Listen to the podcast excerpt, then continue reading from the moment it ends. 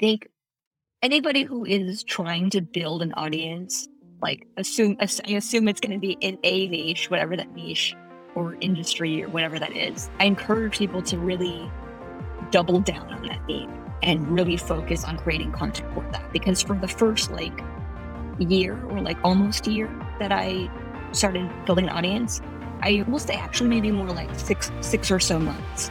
For six or so months, I've only tweeted about marketing. That was it. I did it maybe like once or twice a day, so I didn't do it. I didn't tweet all day, but I would focus on very high signal to noise I could and post only on marketing. And the reason I did that is because you, know, you think about all the impression people get on social, like all the crap that people see on social media. There's a lot of stuff. So people are going to need to see you like 10, 20, 30 times writing about the same thing before they realize, oh, I know Amanda, she's a marketing person. So then that becomes the importance in doubling down that niche because people will start to understand why they should follow you. Welcome to Ad Creative, a new show from Pencil about the unexpected ideas that have changed the game for DTC founders and operators with a focus on actionable takeaways. I'm Chase Mohseni from the Pencil team. Thanks for joining us. My guest today is Amanda Natividad, who is the VP of Marketing at SparkToro. In this episode, we talk about her early days at culinary school, her rise as a creator and how she built an audience, how everyone deals with imposter syndrome no matter how big their audience, and how focusing on a niche can turn into your superpower. And the best part for me, she teaches us what a spiky take is. I love talking to Amanda. Hope you enjoy it.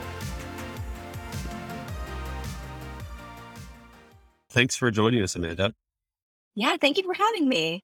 I want to know a little bit about SparkToro and everyone uh, for everyone to know what you guys do before. But I just want to tell a one personal story about how Amanda and I got connected.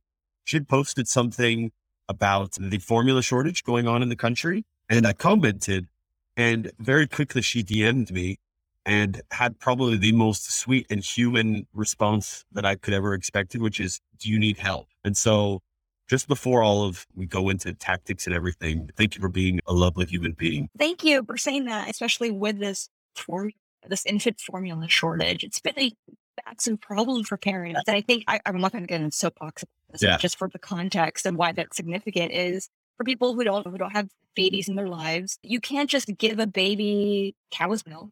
You can't just give them almond milk. It has to be formula. And on top of that, they most babies can't take just any formula. A lot of babies have allergies or sensitive stomachs, just food sensitivity. So usually parents will need to try a couple of different formulas to figure out which one best agrees with their kid's stomach. And one of the most affected formulas in the shortage was called Alimentum, which is for babies who have severe allergies. And so they, yeah. which means they need Alimentum specifically. They can't just get something else. The shortage was like, I think the out of stock rate was like over 50, it's been yeah. over 50% when normal times is 10%. And people, and if you go to like, last thing I'll say, no. the American Academy of Pediatrics website, their advice for what to do in this is go to your doctor's office, ask around. There's no real advice beyond yeah. keep trying. Yeah. And it's wild to me, absolutely wild. We actually, so our son was allergic to, God, I can't even remember it now, but Nutramigen. And so then we had to mm-hmm. go to Alimentum but we needed the pre-made. And actually we called and the one that wasn't affected, the powder was affected, but pre-made wasn't affected. So actually pre-made one ended up being our cheat code because everyone was bothered by the powder. So no one was buying the liquid one. So we called and checked and like, yeah, none of the liquid had been affected. So it ended up being the interesting when we talked to our doctors, everyone was like, yeah, liquid's not affected. My big thing when we were talking originally on this before jumping everything else was how's everyone else doing it? We're all lucky enough to job the, the ability to afford this inflationary pricing. But some of these things that were bucks around 15. Oh, yeah. And then the other thing I'd say is like, if you are a parent in, in need, I don't know, go to your local Facebook parenting group because yeah. I bet you, without, without even looking, I bet you there are dozens or hundreds of, of women who are producing extra milk who are just yeah. saying, yep, come on by. Just yeah. pay me back by bringing me extra clean bags. And yeah, seriously. Yeah. Seriously. Absolutely. Yeah. That's, I've seen that kind of go up and then all those moms who are doing that. God bless you. It's amazing. Um, literally yeah. amazing. So most horrible segue. What does SparkToro do? What do you there? Speaking of yeah, shortages of yeah, yeah. about work. Yeah. So SparkToro at SparkToro, we essentially create Martech tools. And our main tool, we have a couple of free tools where you can do fake follower audits, check your Spark score, which is the overall engagement of your Twitter account. We even have something called SparkToro Trending. So if you want to see which marketing topics or blog posts are trending in, in marketing, you can check that out. But our main tool provides audience research. So we help people find their audience's true sources of influence. What does that mean exactly? It really just means helping you find mm. the podcasts that your audience listens to, the social accounts they follow, websites they frequent, YouTube channels they subscribe to. And you can basically turn all these into lists. Like one way to look at it too is if you ever wanted to, if you Google top 100 content marketers, the best way to actually find that is through SparkToro. You find people who are talking about content marketing or who have it in their bio, and then you run that search. And that's the best way to find the data validated way of finding these types of people, right? Where normally something like top 100 content marketers, right? Top 50 MarTech tools.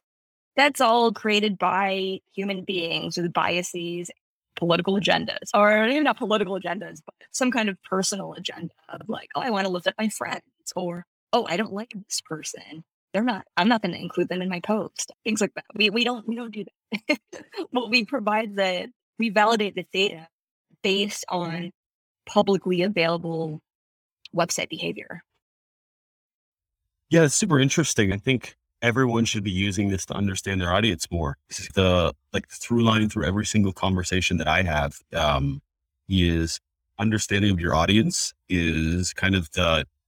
it sounds crazy, but people are saying, "Oh, it's the new cheat code." I'm like, wasn't that always a cheat code? But it seems that in a world where we have to be more focused on understanding our audience because paid marketing is not going to be as easy as it was, say two, three years ago in terms of those audiences, like understanding how a person consumes content. It's the same thing as saying, Hey, Chase likes Fiore or something. He's part of that like group that is wearing those pieces of pieces of clothing. So I think that's really cool. And so your VP of marketing there, what does that kind of encompass overall? What do you, you like, do you grow content and everything, or is it just more on the branded content side of things? Yeah, so it's a little, it's kind of everything. The unique thing about us is that I would say that all of our marketing is it's organic. Right? I'm not going to say free or earned. That doesn't seem quite right, but I call it organic because it's based essentially, how do I say this more efficiently? I'll say our marketing strategy is essentially organic marketing. And where we, I think, as a little startup, have some kind of strange competitive advantage is that the co-founder, Rand Fishkin, and myself, we both have built-in audience. So this is one of the very few instances where a founding team has launched with, I could say, tens of thousands of followers or potential fans. And so we do most of our marketing for them. And by that, that includes things like regular old blog post, right? Not really with an SEO driven strategy. So we're not looking for high volume, low competition keywords. We are writing about the things that we find interesting, like ways to improve your overall marketing strategy, ways to think about startup leadership, the things that people might not necessarily be searching for, but are probably interesting to people in the more sort of intermediate to advanced marketing and startup ecosystem. So that's one. We also do a lot of marketing to email lists. So we do an email newsletter. It has over 40,000 subscribers now, has a pretty healthy open rate. And we also do these regular SparkToro office hours. So our office hours are these presentations on marketing strategy where it just so happens that you can use SparkToro to put out the strategy, to enact the strategy, or to make your strategy better. So past examples that we've or past presentations we've done have been on cold outreach, right? How do you do really good cold outreach? I think that's a fun topic because that, that is something people are searching for, but everybody has their own strategy for doing it. I have my own strategy for doing it, which I explain in office hours and it incorporated how you would use the SparkToro tool set to, to help you do that. Uh, we've also done things on how agencies and consultants can create better pitches for their clients And then the one I have coming up just in a couple days, or by the time this podcast goes out, it'll have passed. But I have one coming up on audience persona. I'll send you this article actually, but it's a thing called the adjacent user theory. So it's essentially what you're talking about, which is you have your core user, but then you have all of these other people who could be in market, but maybe they're only 25% of how you're marketing now. So you have to test different kind of like you either have different personas and or have a different way to communicate with them because they either can help your core buyer do something or they can become buyers in their own way because maybe they have their own use case for the product later on. But if you're not focused on them, you'll never be able to bring in those people that are incremental over time outside of the core audience, which has an upward bound. So I want to go back a little bit. I was looking at your, I was looking at your bio and I think there was some really fun stuff and I wanted to talk a little bit about it. So obviously you started out in editorial at the beginning and then you went to Le Cordon Bleu. And so I'm very curious, those two things synthesize. So content, and I think cooking is a microcosm for everything. I really believe the same thing with gardening, right? Like you're doing something very specific with a lot of tender care that has to be scientific at the beginning and then it becomes artistic. And I think marketing is very scientific and then you add some humanity into it. It becomes a little more artistic over time. And so I'm curious how those early experiences shaped how you look at the entire gamut of what you guys do in organic and content? I appreciate the question. This is interesting to think through because I agree with you. I feel like marketing is very much is science, but there's also it's there's also the interplay with art. Maybe the way I would think about how I see marketing, like through that lens of my career path, is in my journalism days. What I worked at, I worked at a couple of tech news sites like paidcontent.org and gigaom.com. And then I also worked at a women's healthy living site called LifeScript. I think it was acquired by Everyday Health, so I don't think they're around anymore. But that kind of informed my, that has largely informed my approach to content marketing, which is providing helpful content to people who are searching for it. And especially with regards to helping people or helping people with high quality content, like original research or backed up research. Maybe it's validated with interviews in the field, or it's validated by finding and pairing together multiple studies of a similar finding, and also just doing it through the lens of really trying to help people. And that's not at odds with SEO, right? Ideally, in SEO, that's what you're doing, that's how you rank for things. But I think if you aren't trained or don't have any kind of training in how to create high quality, objective objectively good or objectively validated content, you, it's a lot harder to get into SEO or content marketing. So that's one approach. And then as far as the cooking experience goes, I went to Le Cordon Bleu. I think I, what I learned there had to, had much to do with resilience and thick skinnedness. I think I don't know that I'm the most thick skinned person now. Yeah, maybe I'm maybe I'm more thick skinned than I think. But in in culinary school, I mean, whatever you see in those cooking shows where people are getting yelled at and yelling at each other, that's like that's kind of true. I mean, that actually does happen. And I think I do think part of it is upholding the stereotype that people get excited about that and do it in the real world. But where it's valid or where it's real is in the kitchen, you are operating against very tight timeline. It's got to make, got to peel those Brussels sprouts, but you've got to do them in 30 minutes.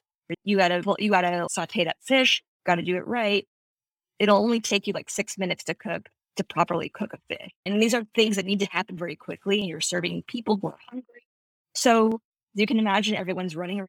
Things are moving fast. Things are hot. Knives are sharp.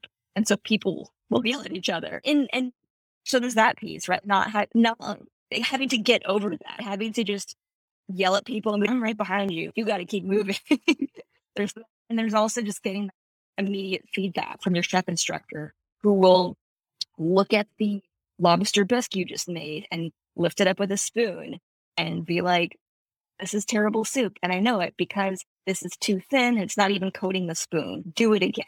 Like, you need to fix this. Or, or they don't even taste it. They'll just look at it and they'll be like, I know this tastes like shit. Nope, I'm not eating this. You're getting a, you're getting a C plus today. And that's the kind of stuff that when you hear that and in that moment, you have to just accept it, right? There's no room to, hey, chef, I think there's room for you to be a little more polite in your messaging, right? Like, you have to be like, oh, that's, and, and when it comes to food, right? Bad food is bad food. That's just how it is. You got to just learn from it learn how to make it better and move on. So that's something that I learned in my culinary day, which is getting quick feedback, learning how to iterate on it quickly, learning how to move on, process it, and just keep going. So that's helped a lot. Do you think so? This is a fu- this is a funny one because in the market today, you have to be a lot more careful with how you communicate with people and kind. And these are not these things are not wrong; they're fantastic.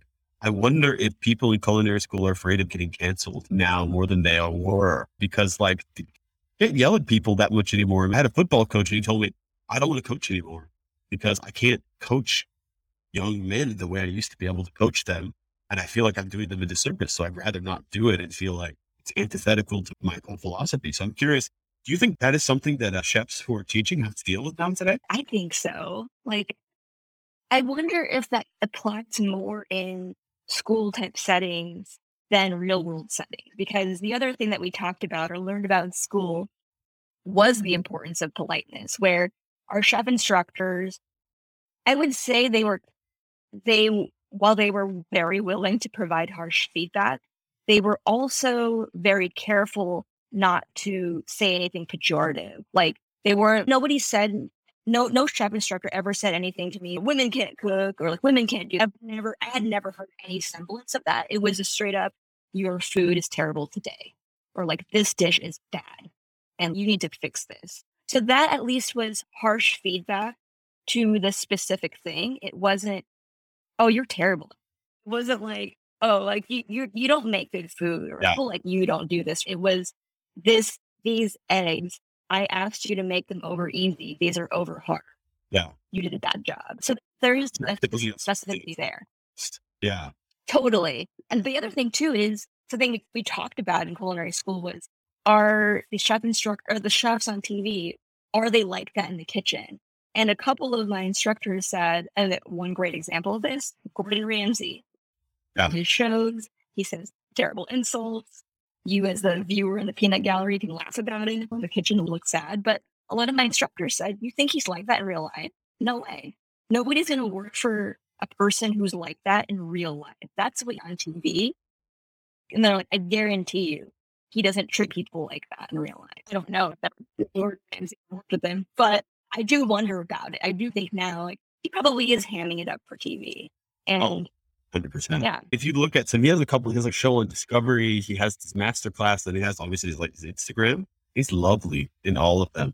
Very kind, very respectful. And he just goes, this is the, this is the, my character on this show that people want to see. Yeah. And so, yeah, he, he definitely plays his part. Yeah. That's, I think the reason I brought up the cooking was like, there are so many different things you can learn from cross training. And so what I found with a lot of the founders or, or operators I've talked to is there's like this interesting intersection with hey, I'm a career marketer, but I have learned other things and skill sets that allowed me to think a little more holistically about the business in general and have different experiences. So that's why I brought that up. What what do you ascribe being able to grow your audience? Because I think this is something you see a lot of people writing threads and doing different things, but I find when I engage with your content, whether it's your newsletter or through through Twitter, is it's very first of all, there's a lot of tactical stuff that people can use.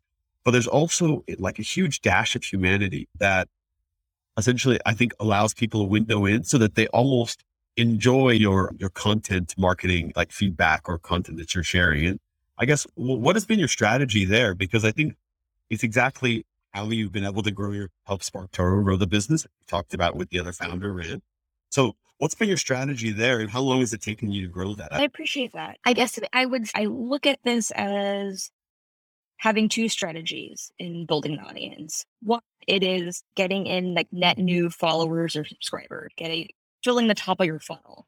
And then from there, I think about how do I build affinity with these people or strengthen my reputation. So I really think of it as both, as like a how do I get people in the door?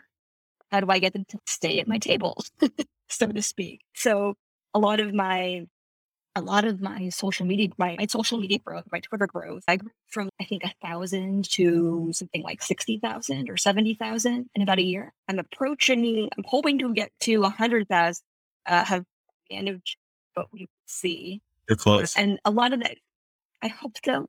Yeah. Uh, it's a silly goal. Someone else had tweeted like several months ago, like challenging Amanda to hit 100,000 by June. And I'm like, dang it, I never forgot that tweet. So I'm going to see if I can hit that goal.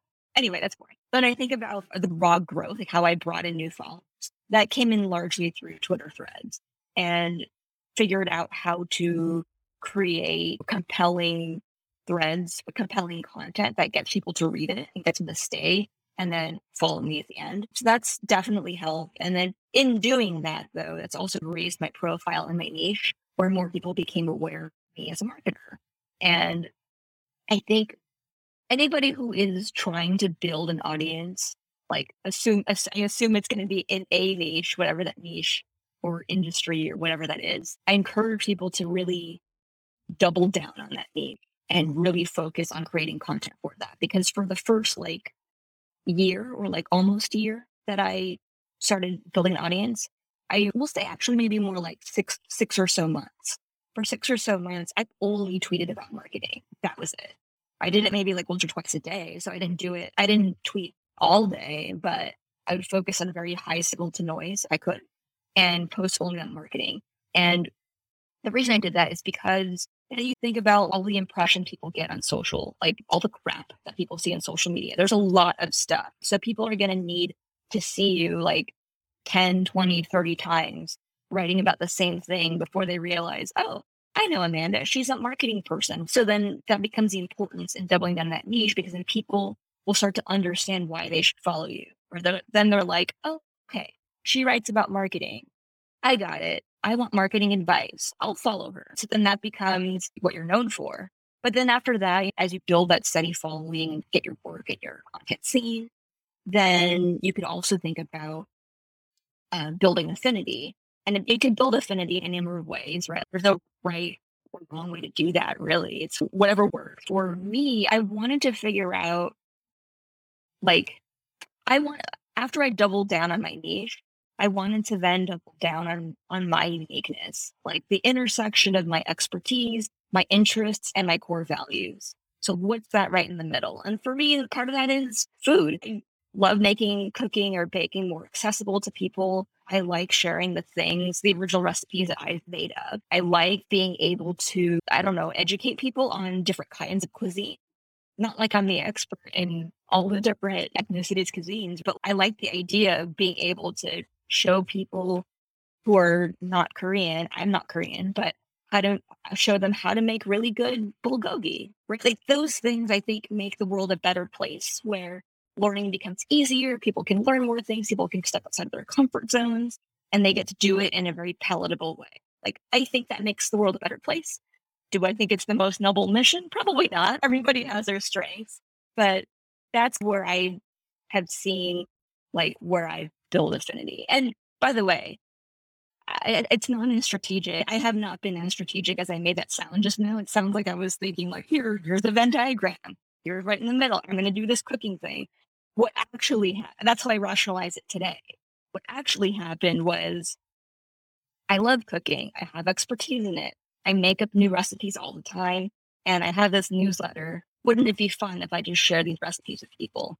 Rather than doing an SEO driven food blog where I'm trying to rank for best bulgogi, going to rank for that. And that's okay. There are going to be a lot of beautiful food blogs who can do that. And that's awesome for them. What I'm doing is just sending it to people's inboxes and being like, if you want to try this, you should. And if you don't, delete this email. so you talked about two things I think are really interesting. And one I'm really curious about with regards to growing from in six months, 1,000 to 50 or 60,000 is you're putting out all this content. You've been doing the good work of building your expertise over a decade plus. Was there any sort of imposter syndrome that you dealt with trying to put out this content and say, hey, follow me because I know I can lead you to a new place? Or was it like, hey, this is just something I need to do? Because there is, it's important to be confident in yourself. And I think there's a lot of people who stop themselves from posting stuff because I'm like, no one wants to listen, I have to say, I read what I have to say. So, did, was that something that kind of came up for you at all during the process? Oh my gosh. Yes. I think anybody who doesn't know me, who just follows me, who's happen who's happening to listen to this are probably like, no way she has imposter syndrome. Everybody who knows me well will say, Oh my God, she has the worst imposter syndrome I've ever seen. um, I definitely have impact. I still do, even right now. Even when I, even when I'm selling my content marketing 201 course, I am in the back of my head and screaming, "Are you sure you deserve to do this?" So there is definitely, but I will say the things that have helped me get past that is what I've, uh, you know, connected with a lot of other creators and believing in people when they believe in you. So the first door to that was a boss I had a couple years ago, Nat Eliason. He founded the SEO agency called Growth Machine. And most people today would probably know him as just a super talented writer. He's now into crypto and Web3, but like super legit, great guy. But when I joined Growth Machine to run marketing for them, he had been the face of the brand. He was looking for someone else to take that on. And the way that he very readily believed in me gave me a lot of hope. The way that he was like, oh, yeah, like this might sound ridiculous to say.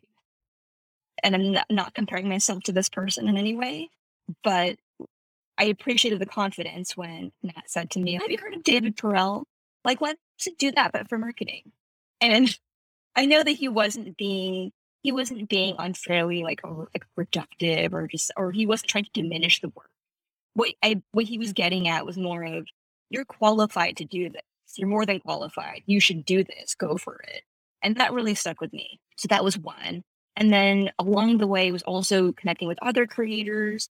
I eventually joined David Perell's cohort based course, Write of Passage, where I met a lot of other really amazing writers, got to learn how to write online and like just what that's like and getting over that imposter syndrome and getting to that point of where you are comfortably getting feedback from your friends and peers and making your writing better and then publishing it. Right? Like that was really impactful. And then the other one I did was I also did an audience building course through Maven. That was at the time it was taught by Sahil Bloom and Julian Shapiro. Um, and that really helped me a lot in terms of writing stronger hooks for my threads. So all these things are really impactful for me. And these were all people who in their own ways believed in me and were like, you can do this and you're qualified. The other thing too is what I also believe, especially about social media and top these top of funnel channels, is what you will you will receive what you put out there. You will get what you attract what you give. And I think if I know that there are exceptions and sometimes haters gonna hate and that happens and then but I think if you stick to if you stick to the things that you know well, so I only write about what I know, what I have observed very deeply or keenly in the field, what I have experienced, what I've tested a bunch of times. That's what I write about. You'll never see me write a thread about here's how to get rich in crypto as if I know the ins and outs of Web3. I don't. So one, I stick with what I know. But two, what the other piece is I keep my messaging and gen- and online behavior inclusive and positive. Right. If like I can sense when someone is maybe trolling me on one of my tweets. Like when I, I can tell, it's hard to it's hard to put my finger on it, but I can tell when someone actually does want to have an honest discussion or they have a question versus when they want to try and a gotcha or a haha you're I just ignore those. Um, I don't even block them. I don't need them. I just ignore them. But I think that goes a long way because over time people will see I don't interact with that. I don't play the mean games of trying to put anyone down. And so people don't put me down. That not happens, but like at this point, I don't even really notice it because I really try to just focus on supporting other people and expressing gratitude for the people who support me. Yeah, that's great. I think this is something I've been seeing like this almost this split, even just in Twitter in general, is there's this real lovely group of positive people who just want to help people up and essentially rising tide lifts all boats kind of thing. By the way, epic, huge mug. I just saw this. this uh, massive. Said SparkToro. Anyone listening? We, yeah, we'll DM you for swag. Yeah, I think there's it's a really important thing to call out, which is people can tell what tribe you're attracting. So focusing on your niche, like you said, delivering value and and staying positive always attracts the right people. By the way, this isn't just even Twitter, right? This is across your business, your business associates, your personal associates. You you are the your tribe is the energy that you let out, is the people that you attract. So I've been in different places in my life where it's a more negative place or bad place when I was younger. And just those people seem to float around. And the minute you cast that thing out, good stuff starts happening over time. But yeah, I really appreciate you, you calling that out. So I always have a fun one. I'm always curious with this about marketing, especially when people like come from cultures that maybe don't understand it as well. And so what do your parents think that you do? Do they understand content marketing at all? Because mine, whenever I tell them like, Hey, I work in B2B SaaS with AI, they're like,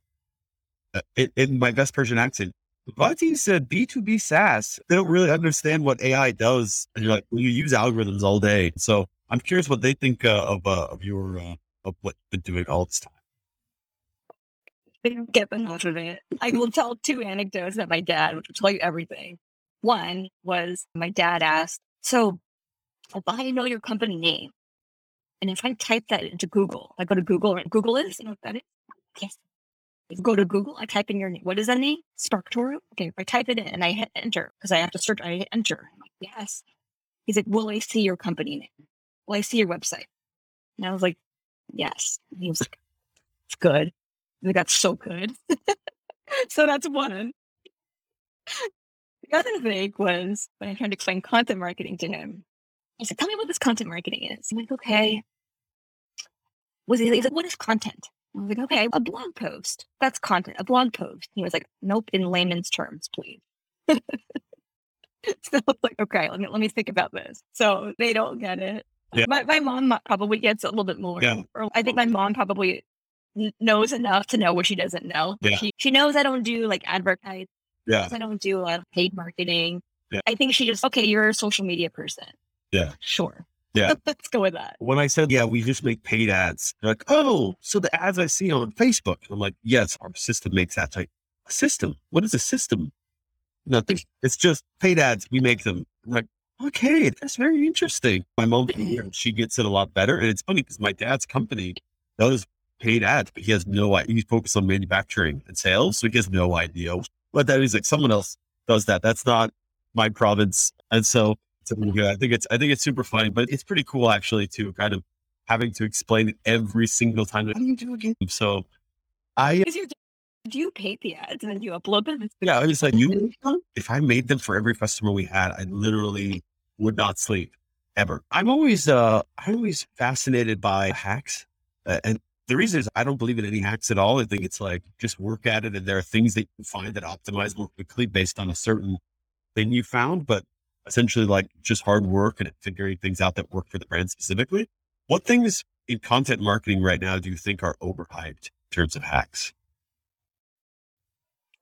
Oh, this to be spicy, and a spiky take here, but I think at this point today, what we're June 2022, I think threads are becoming are hitting that saturation point. I think it's going to be a lot harder to grow an audience on Twitter based on threads because there are so many of them now. Everybody's doing them, and it's getting harder and harder to stand out from the noise. It's funny too because like people write these books and people are getting good at the hooks, but it's almost been homogenized now. Get this, and I'll give you this. Just tell me that I'm going to learn something, and I don't need to follow you and retweet for the value. So yeah, do. Where there's two billion tweets are sent every day. Yeah. You're reading all the wrong ones. Here are five tweets that are actually worth your time. Yeah, absolutely. What so what do you tell what do you tell founders who are thinking about this? Because there's a few different kind of ways that people look at growth, right? There's product led growth, there's there's community led growth, there's customer led growth, and then there's content led growth.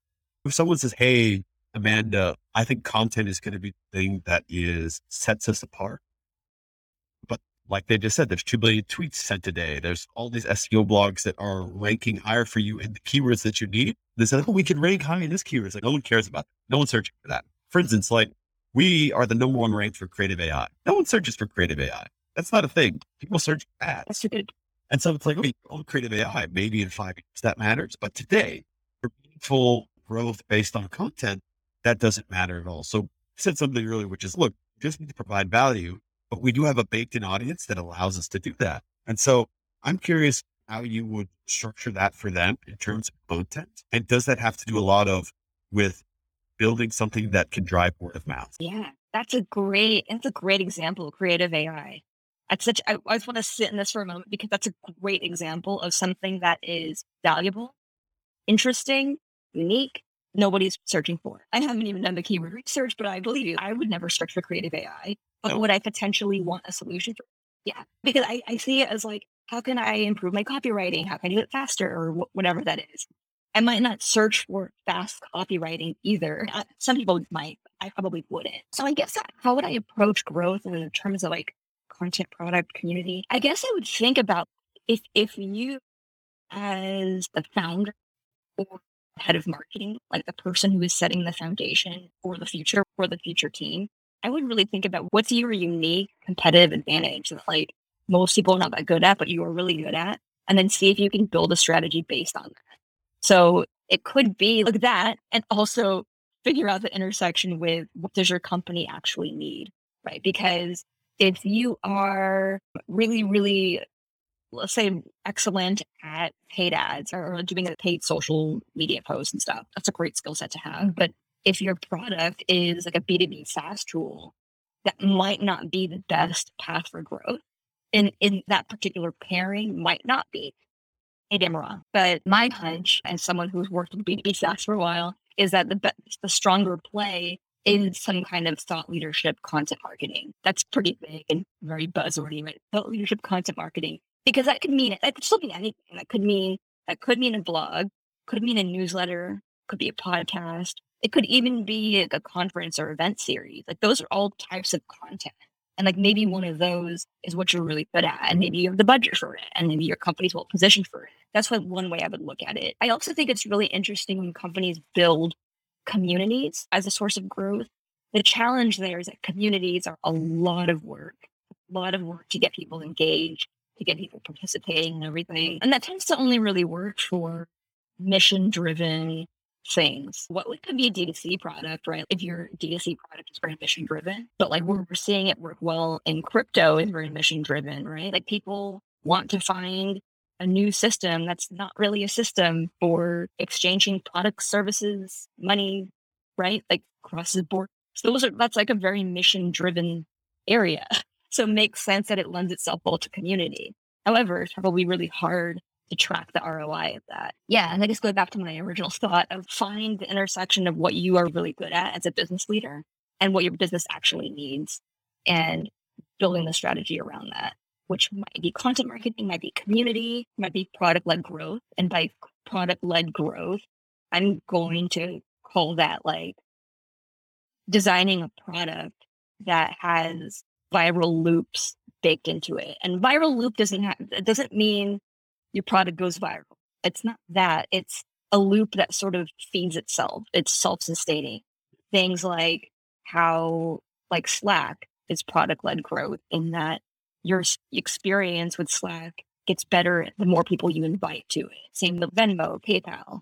The experience gets better when you have more friends on it who you can exchange money with. Like things that like those things grow like those are product led growth things. And you can even do, you can even apply some of those principles to areas in which it doesn't really depend on one to one interactions. My favorite one from Dropbox was that if you complete, if you were a Dropbox user, I don't know if they do anymore, but they used to, if you were a new Dropbox user and you did the onboarding process and if you completed it, they would gift you with additional storage space. So that was something that was like, it doesn't encourage you to invite more users, not necessarily, unless you were to send it to a friend and tell them about it, but that's probably very unlikely.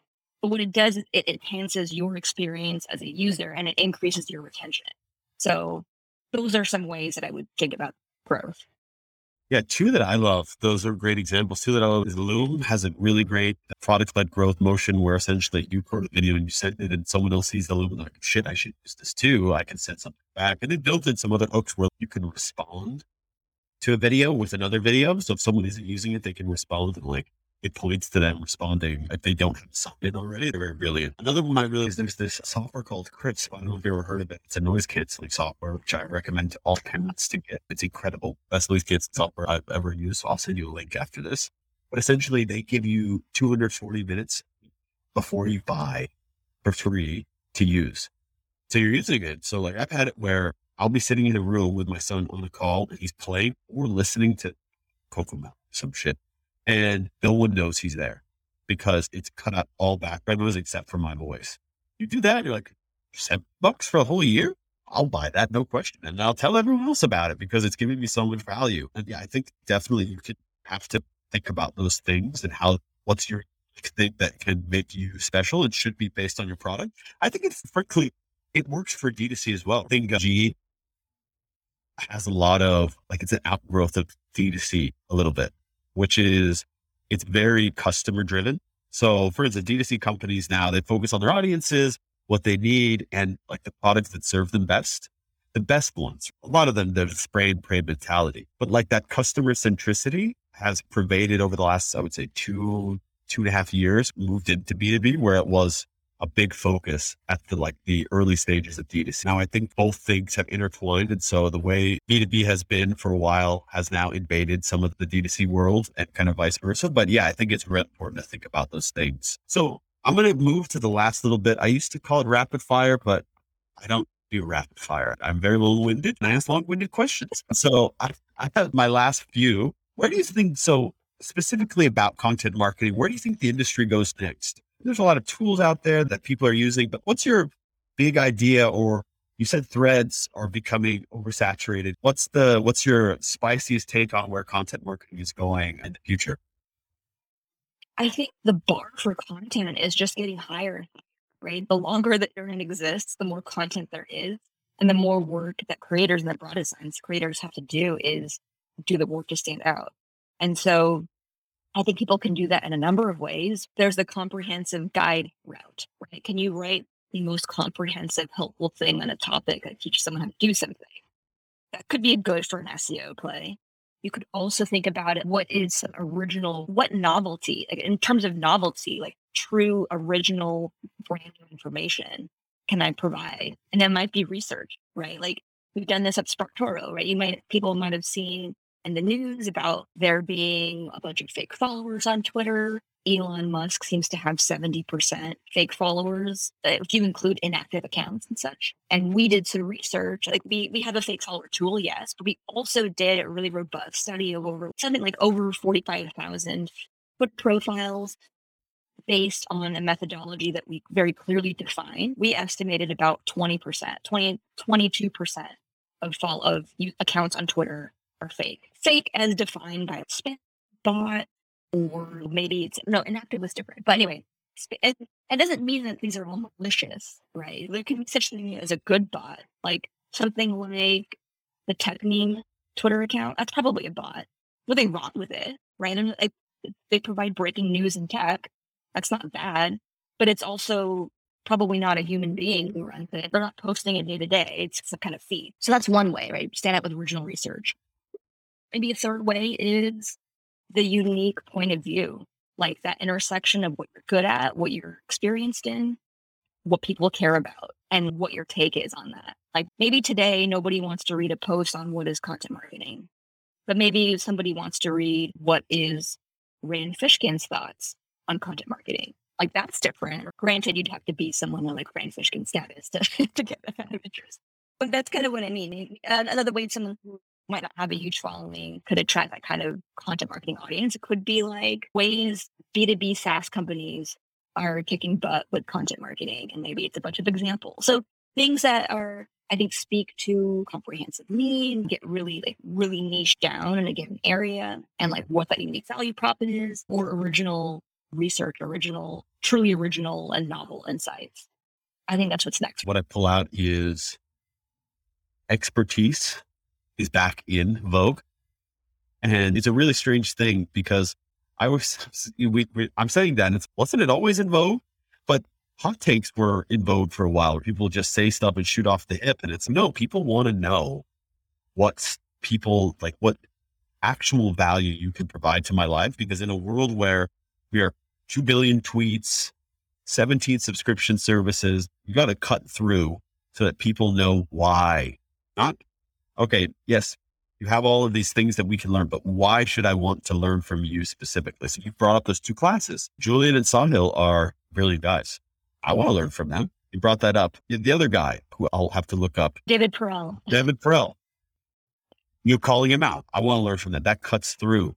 When you say, yeah, I took this course and it was good about content marketing. Okay, there's a bunch of courses that I could do there. But if you say, okay, this person has some sort of expertise and or we're curating the expertise for you, that cuts through for people. So I think that's expertise and niching down is a really good call out. I think it's just going to be more important for every brand going forward so that they can start there and then expand versus kind of what we've been doing, which is the inside out approach. It's almost going to be the inside or excuse me, the outside in approach to everything. It's going to almost be like reverse funnels going forward, which is the inside out. Yeah.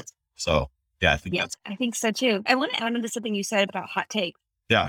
I, I think it's such a good point hot takes were in for a while. But now I think it's about, it's not about spicy takes, it's about spiky takes.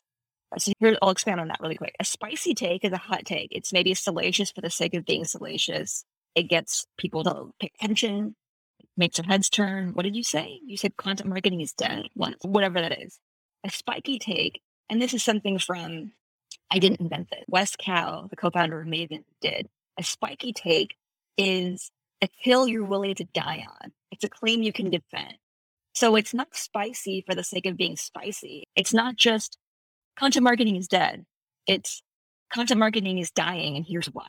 Or I don't know, don't believe in that, but that could be something someone believes in. It's like this, it's this eye catching hook or something that grabs you, but you have to defend it immediately. I think that's what people are looking for today. I love the idea of, of having takes the hills you're willing to die on that they're going to be spicy, but it's, it's more towards the fact that you have everything is rooted in data and perspective rather than just like Facebook ads or, or something else like that, which is categorically untrue. But this version of it, for instance, like we're talking about hot takes or threads, like there is proof that it has become homogenized and saturated to the point where it's not as impactful as it was a year ago or a year and a half ago. The last two questions are where do you get your best ideas? Where do I get my best ideas? I think I get my best ideas from the one to one interactions, whether it's private or on the timeline on Twitter, where people are asking me questions about, like, how do I do this thing? How would you approach this? It might sound obvious in that wouldn't you just write about what you, but there are times in which I don't even think or I haven't thought about codifying something in a certain way until someone has asked me, like the cold outreach thing. Like I think I think I complained to my boss Rand about some cold outreach thing. I think I whatever it was, like this is so standing, I don't like it. He was like, How would you do it? And I was like, oh, I don't do cold outreach, but I have done it. Here's how I did it. So that's a good example of something that it might be obvious to other someone else to ask me, but it's never obvious to me because I don't see myself as a cold outreach expert. I don't really want to be the cold outreach expert, but do I have a strong point of view that I can defend on it? Yes. So, what's the best piece of advice that you've ever received? Best piece of advice I've ever received. I don't this stands out. I don't know if it's the best, but this stands out to me. It like haunts my dreams to this day. It was feedback I got from an old boss. And I laugh about it, but it was I was also mortified when I heard it. And it helped it's helped me, which is she told me, when you know what you're doing, it is so obvious. Like you are just leading the way, you're kicking butt, like it is so clear to me. However, when you don't know what you're doing, it is so obvious. It was the best feedback I got. I think I both, I think I gasped in embarrassment and also laughed, and she laughed too. And she meant it with love, right? You don't give that feed that kind of feedback to someone unless you care about them. But it stuck with me because it just made me realize to some degree the importance. To some degree, there's a benefit to when you're in the room to playing along and holding holding your card to your chest. There's an advantage to that. But it's also a good area of opportunity for me to think about okay, when I don't know something, then I need to be more aware of it and I need to be more, I need to speak up more for to ask for help or to flag more questions or whatever it is to improve. But that was my favorite kind of harsh feedback that I've gotten. I think so. The last one, we'll, we'll close off on this, is what skill do you think has served you best in life? skill do I think has best served me in life? Ooh, that's a good question. I think it, here's what it is. This is pretty more like interpersonal. Yeah. I think it's my ability to treat people based on the way they have revealed themselves to be. So I always lead with trust. I am actually a very trusting person and very believe the best. I believe in everybody's better angels. I assume positive intent or someone made a mistake. I assume it was just an honest mistake. I always leave with that. And I'm, really disappointed. However, if I am proven wrong or disappointed in some way, I also won't forget that. So if someone proves to me to be untrustworthy in some way, I will act accordingly. Yeah. And that might just mean, okay, we're not close. Like, that's fine. or not, I don't need to support your business. That's okay. I would never publicly drag them for, unless there was like just deep malicious intent, which almost never happens. But I just mean if a business or a person has proven themselves to be untrustworthy, then I ask for my money back and I move on forever and I will never work with that person again. I just want to say thank you for coming on and sharing today. How should people follow along with you? Best way to really use Twitter. I'm at Amanda. Tweet at me questions or comments. And my personal site is amandanat.com. That's where you can find info on my content marketing 201 course, subscribe to my newsletter, and even learn a little bit more about SparkToro. Mm, thanks for coming on today. Really appreciate it. It was a lot of fun. Thank you so much for having me, Chase. Let's do it again. Thanks for listening to this episode of Ad Creative from Pencil. We hope you enjoyed our chat and learned a thing or two that can help you grow your business and think more creatively.